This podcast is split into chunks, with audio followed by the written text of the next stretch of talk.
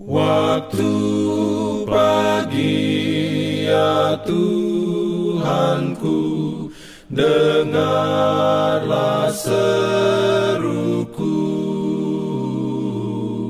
Melayang doa yang sungguh Memandang padamu. Selamat pagi pendengar Radio Advent Suara Pengharapan Mari mendengarkan suara Tuhan melalui tulisan pena inspirasi Yesus nama di atas segala nama. Renungan harian 22 Januari 2024 dengan judul Panglima Bala Tentara Tuhan. Ayat inti diambil dari Keluaran 14 ayat 14. Firman Tuhan berbunyi, Tuhan akan berperang untuk kamu dan kamu akan diam saja. Beroleh rahmatnya. Diberikannya perlindungan dalam pimpinannya. Urayanya sebagai berikut Saya memikirkan tentang meditasi Kristus dan janjinya Aku tidak akan meninggalkan kamu sebagai yatim piatu. Aku datang kembali kepadamu. Tugas perantaraan Roh Kudus adalah untuk digabungkan dengan usaha manusia dan seluruh surga terlibat dalam pekerjaan mempersiapkan suatu umat untuk berdiri di hari-hari terakhir ini.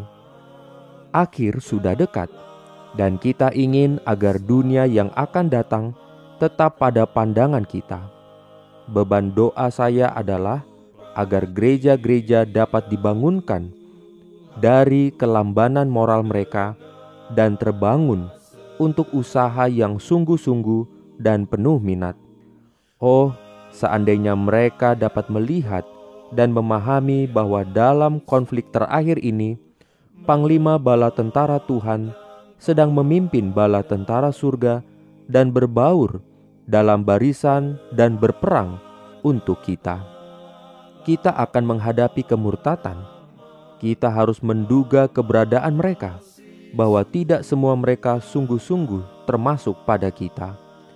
Setiap tanaman yang tidak ditanam oleh Bapakku yang di surga akan dicabut dengan akar-akarnya. Malaikat, malaikat yang perkasa dari surga akan bumi menjadi terang oleh kemuliaannya.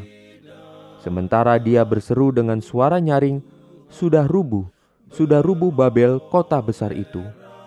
Oh, betapa saya ingin gereja bangkit dan bersinar karena kemuliaan Tuhan telah terbit atasnya. Apa yang tidak dapat kita lakukan di dalam Tuhan jika setiap agen manusia melakukan yang terbaik? Sebab di luar aku, kamu tidak dapat berbuat apa-apa. Kita akan kehilangan iman dan keberanian dalam konflik jika kita tidak ditopang oleh kuasa Allah. Setiap bentuk kejahatan akan muncul dalam tindakan yang intens.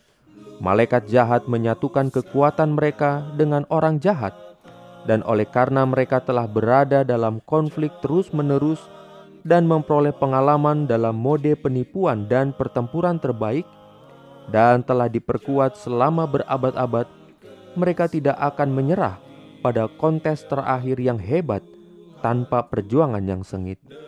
Seluruh dunia akan berada di satu sisi atau di sisi lain dalam pertentangan ini. Pertempuran Harmagedon akan terjadi, dan pada hari itu harus didapati bahwa tidak ada dari kita yang tertidur. Kita harus bangun dan waspada seperti gadis bijaksana yang memiliki minyak di bejana kita dengan pelita kita. Apakah itu? Kasih karunia, kasih karunia. Kuasa Roh Kudus harus ada pada kita, dan Panglima Bala Tentara Tuhan akan berdiri di depan para malaikat surga untuk memimpin pertempuran. Renungkan lebih dalam bagi Anda. Setan dan pasukan jahatnya akan melakukan segala daya mereka untuk melawan pasukan Tuhan. apakah saya siap mengambil tempat saya dalam pertempuran besar yang akan datang? Apakah yang bisa saya lakukan hari ini untuk bersedia? Diberikannya perlindungan dalam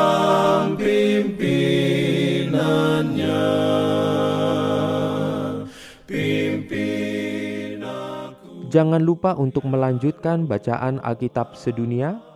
Percayalah kepada nabi-nabinya yang untuk hari ini melanjutkan dari buku Yesaya pasal 60. Selamat beraktivitas hari ini. Tuhan memberkati kita semua. Jalan kewajiban.